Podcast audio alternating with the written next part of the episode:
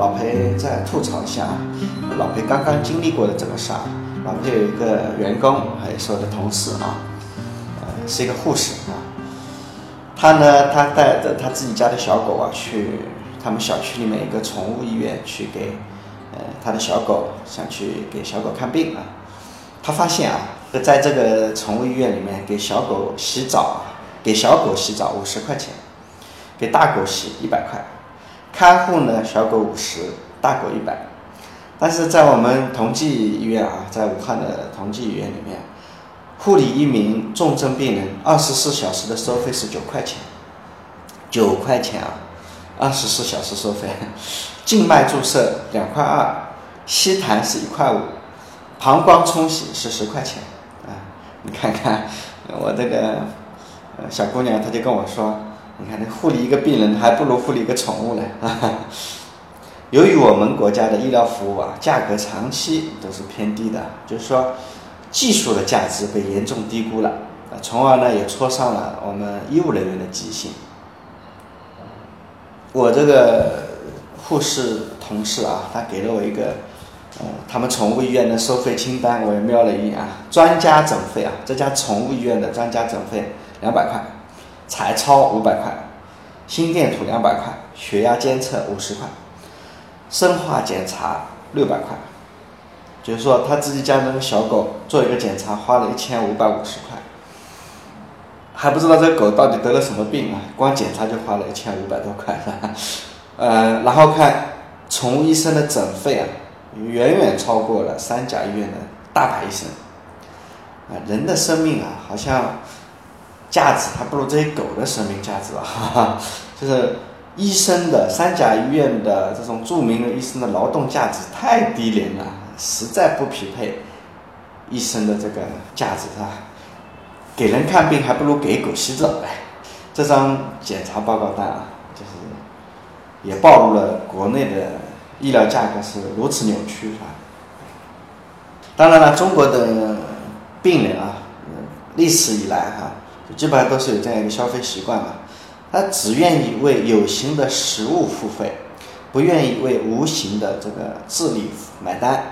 就是说，医生啊，呃，常常会碰到这种情况啊，那个病人看了半天的病，呃，如果这个医生跟这个病人说，嗯，你先回去吧，暂时不需要，呃，什么开药，暂时不需要其他的治疗，这个病人肯定会很懵逼，说，我花了那么多钱做检查，你说不用开药，不用不用手术，不用治疗，是吧？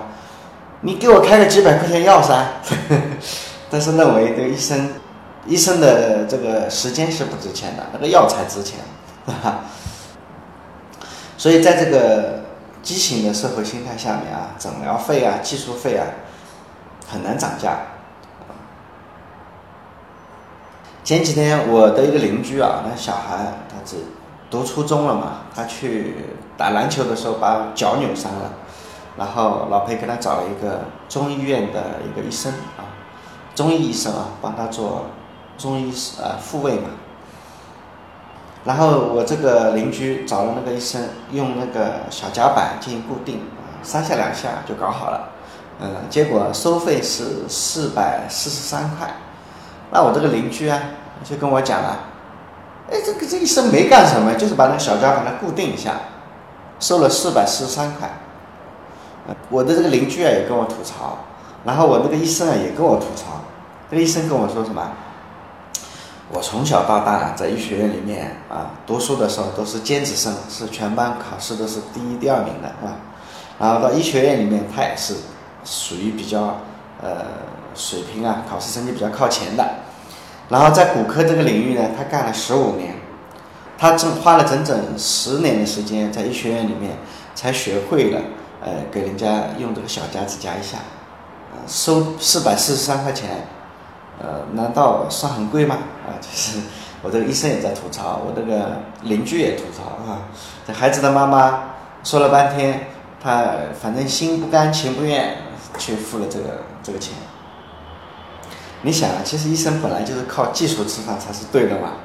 嗯、呃，一个医生勤学苦练十年，才能掌握一门呃医学技能。所谓台上一分钟，台下十年功。但是遗憾的是啊，呃，就是在我这个邻居眼里，他只是动动手嘛。呵呵其实医医生啊，动动手不是简单的体力劳动，而是一种呃体现了非常多的这种智力价值的这个劳动嘛。如果医生的技术价值得不到尊重，那么学得越多越穷了，技术越高啊，他动手越快嘛，是吧？他是不是收入越低呢？那谁还愿意当医生啊？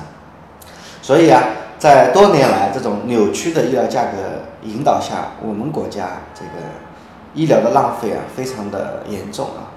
由于技术不值钱啊，医生往往就会在耗材、在药品、在检查上多动脑、多动脑筋、多做文章嘛。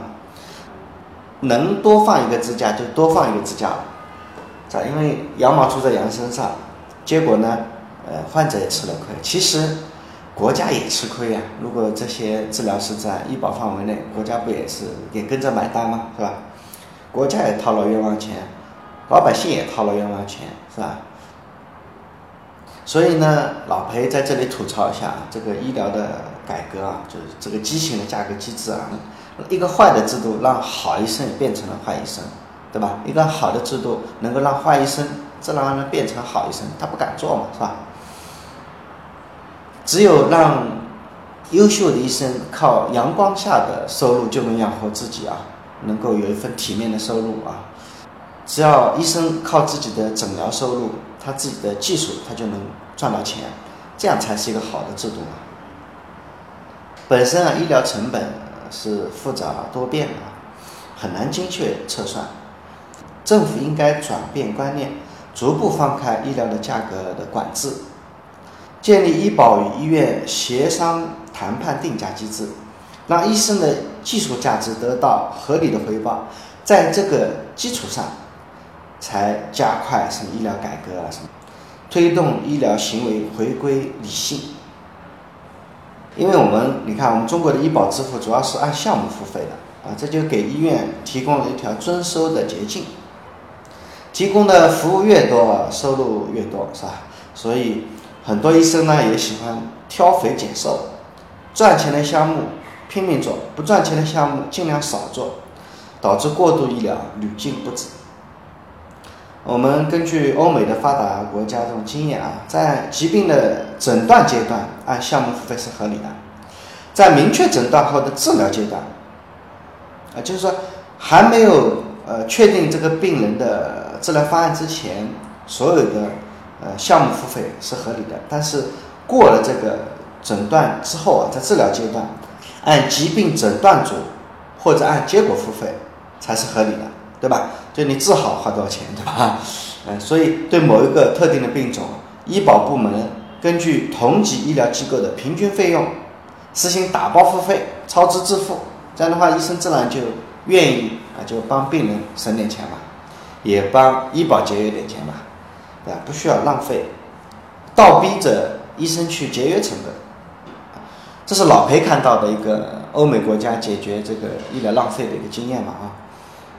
尊重医生，理应从尊重医生的劳动入手啊，建立科学合理的医疗价格体制，让人的价值超越物的价值。只有医生受尊重，生命才会受尊重，是吧？好，老裴今天的呃关于中美之间的医疗的对比啊，医疗价格体制的这个对比做的一个感悟啊，给大家分享一下。好，今天就说到这里。